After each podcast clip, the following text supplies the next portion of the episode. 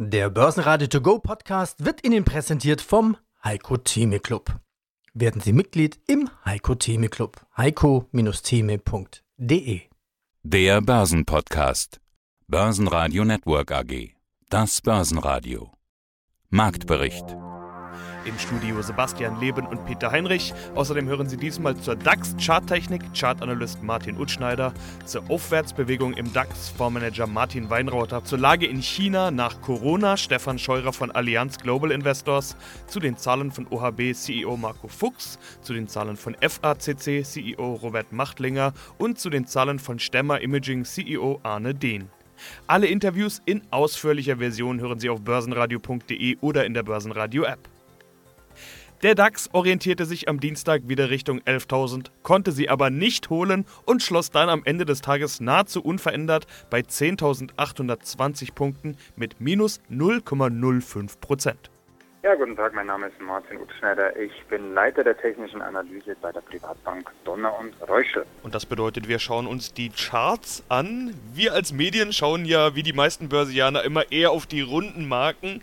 Gefühlt ist diese 11.000 Punkte Marke im DAX momentan ganz entscheidend, weil wir es einfach nicht schaffen, nachhaltig drüber zu gehen, beziehungsweise momentan gar nicht drüber schaffen, sondern eigentlich immer dran abprallen.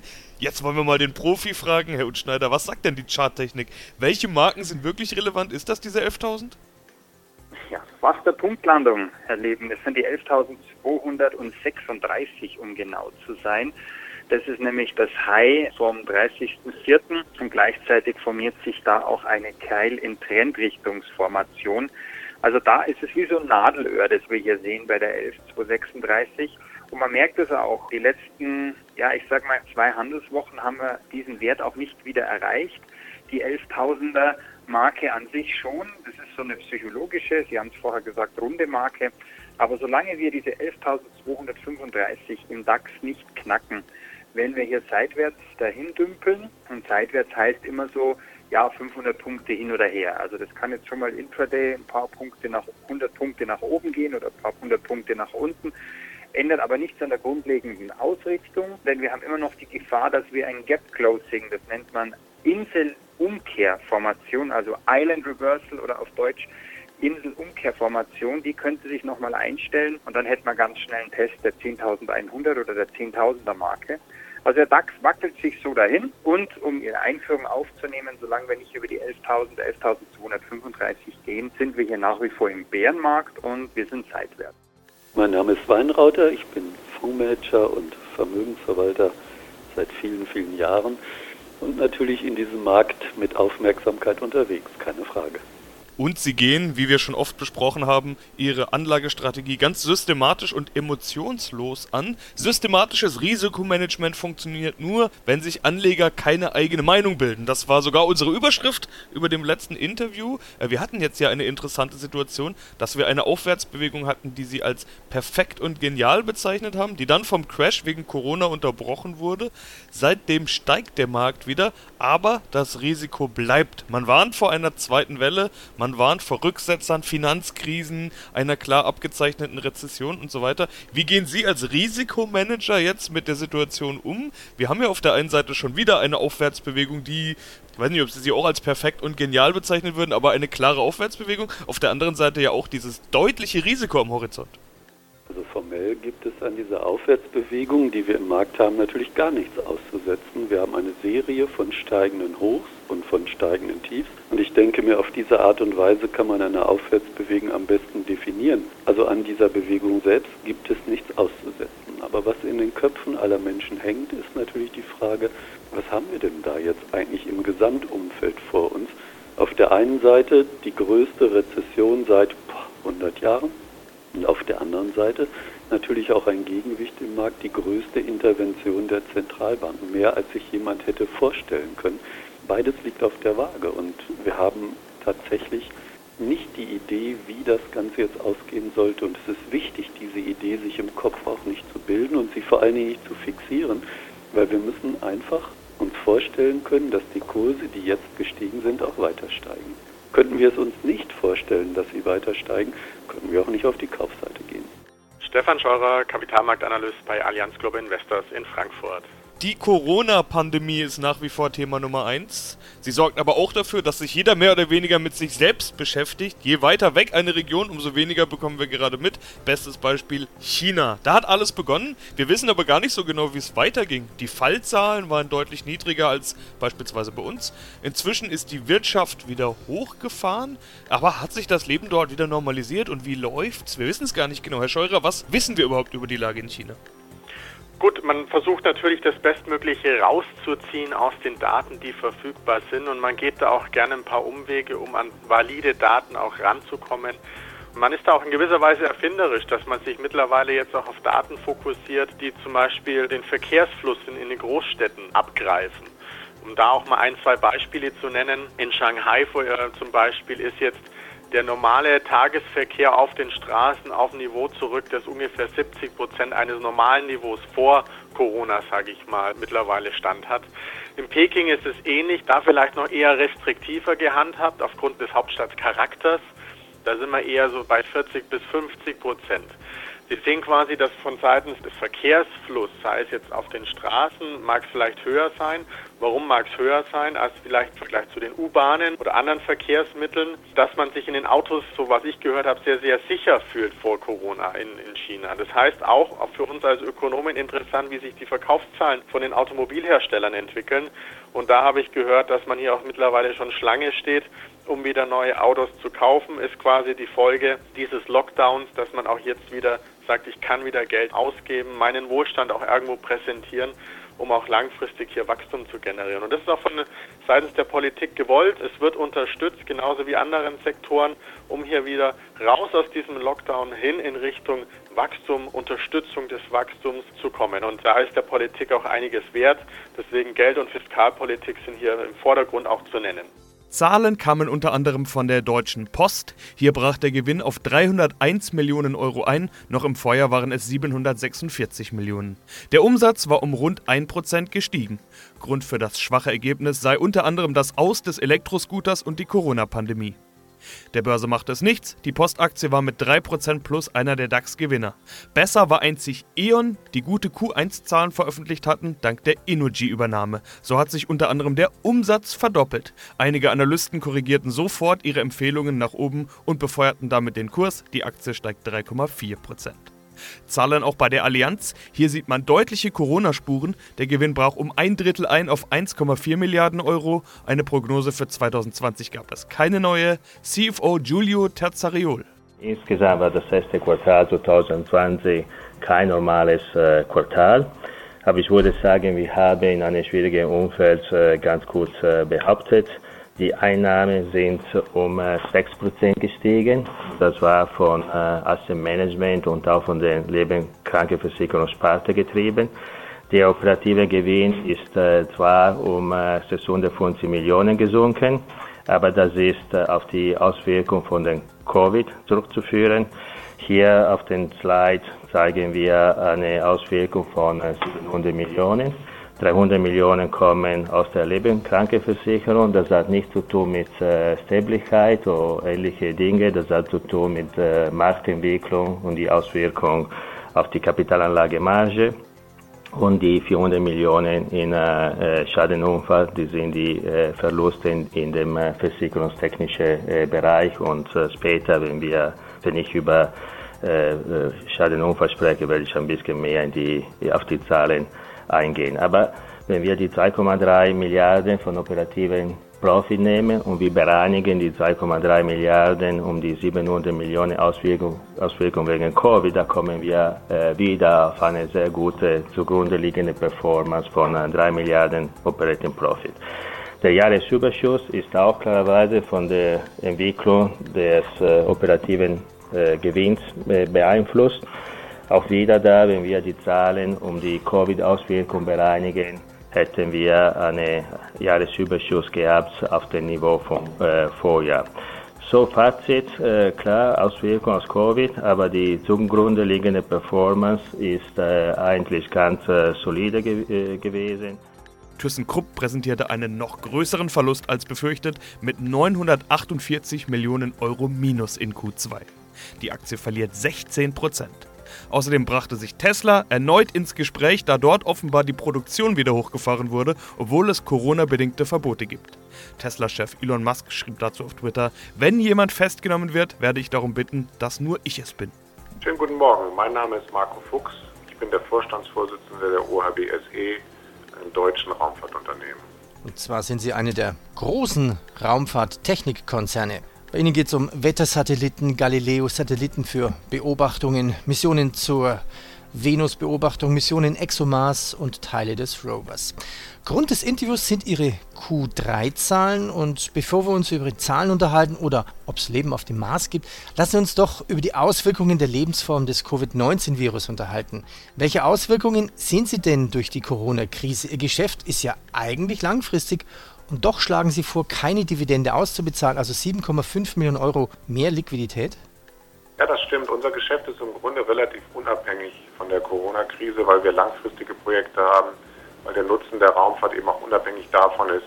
Ganz im Gegenteil, natürlich ist die Fernerkundung und auch die Optimierung von Mobilität über Navigationssatelliten eher ein Thema, was von so einer Krise auch profitiert. Aber trotzdem ist es natürlich so, dass die Corona-Krise Ungewissheit gebracht hat auch weiterhin bringt natürlich. Kein Mensch weiß, wie das Jahr 2020 wirklich weiterläuft. Insofern haben wir jetzt vor einigen Tagen oder vor zwei Wochen entschieden, dass wir auch die Dividende, die wir eigentlich traditionell immer gezahlt haben, dass wir die in diesem Jahr aussetzen werden.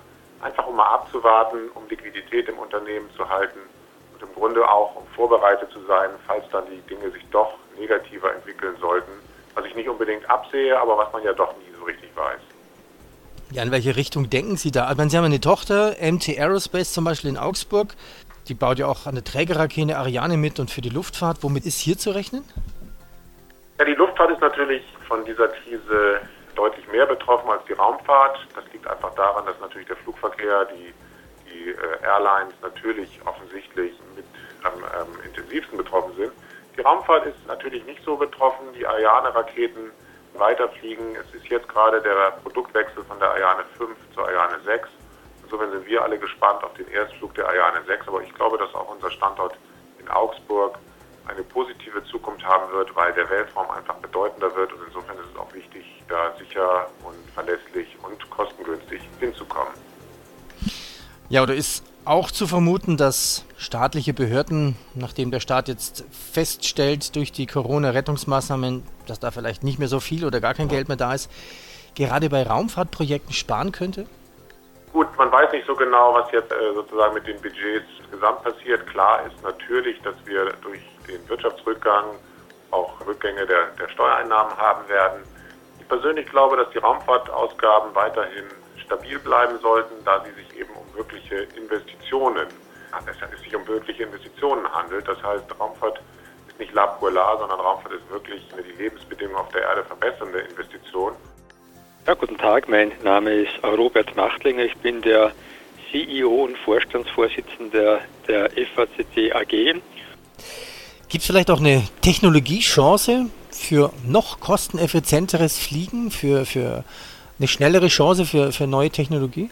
Ja, Innovation wird immer ein Thema sein, also das äh, wird nicht aufhören. Da geht es natürlich auch um die Nachhaltigkeit, die war ja vor Corona ganz stark diskutiert, auch richtigerweise diskutiert. Wie kann man Mobilität nicht nur im Luftfahrtbereich, auch generell nachhaltiger äh, und CO2-freier gestalten? Und das wird auch nicht aufhören. Trotz Corona, das natürlich jetzt alles, äh, alles abdeckt und überflügelt, wird die Nachhaltigkeit ein Thema spielen. Und da geht es natürlich wieder um verschiedene Themen, da geht es um Gewicht, da geht es um Aerodynamik, da geht es aber auch um neue Antriebssysteme, da geht es um synthetische äh, Treibstoffe, alles Themen, die uns beschäftigen, auch heute beschäftigen.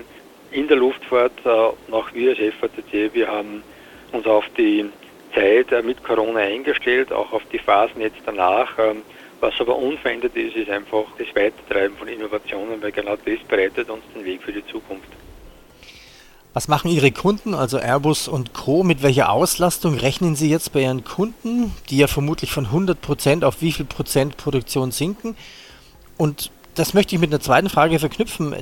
Man hört ja die hatten ja Aufträge auf zig Jahre hinaus. Ich glaube, verschiedene Modelle waren ja auf fünf oder sieben Jahre hinaus ausgebucht. Diese Bestellungen werden ja nicht alle gestoppt. Das heißt, selbst wenn ganz dramatisch nur die Hälfte gestoppt wird, wird der Airbus erstmal die nächsten zwei Jahre trotzdem voll produzieren können, rein theoretisch. Naja, ich wiederum, ich glaube, das ist ganz eine Plattform unterschiedlich. Es gibt einfach Flugzeugmodelle, die sind ganz stark gefragt. Jetzt, wenn ich eins herauspicken darf, das ist die Airbus A321. Das ist sicherlich für den Markt heute wahrscheinlich das interessanteste Flugzeug, nicht so groß, national einsetzbar, aber auch mit einer Reichweite versorgt, dass man jetzt, sage ich mal, London mit New York verbinden kann. Also da gibt es einfach ein ganz breites Einsatzspektrum und der Flieger wird sicherlich von der Krise am wenigsten betroffen sein. Und auf der anderen Seite halt die ganz großen Flugzeuge, die werden, die werden mehr betroffen sein. Und so wird sich auch die Auslastung der Werke bei allen unseren Kunden entsprechend unterschiedlich entwickeln. Also es wird halt Flugzeuge geben, da werden die Bauraten signifikant nach unten, unten gehen. Ähm, das wird auch länger dauern. Also wir gehen von zwei bis vier Jahren aus, je nachdem, wie schnell jetzt diese länderübergreifenden Vereinbarungen kommen können. Ja, grüß Sie Gott, mein Name ist Arne Dehn. Ich bin der Vorstandsvorsitzende der Stemmer Imaging AG und freue mich auf das Interview. Eine Kennzahl muss ich noch einbringen, bevor wir es vergessen. Den Gewinn. Da haben wir jetzt noch wenig drüber gesprochen. Man sieht Rückgang beim Gewinn. Das EBITDA sinkt auf eine Million Euro. Im Vorjahr waren es noch 3,1, also nur noch ein Drittel des Vorjahres EBITDA. Im EBIT rutschen sie sogar in den negativen Bereich. Äh, woher kommt dieser deutlich überproportionale Rückgang des Gewinns? Na, wir haben es vorhin angesprochen. Wir haben ein starkes Wachstum im Bereich des nicht-organischen Wachstums gesehen. Und damit haben wir natürlich nicht nur Umsatzwachstum gesehen, sondern natürlich auch anorganische Kostensteigerungen gesehen.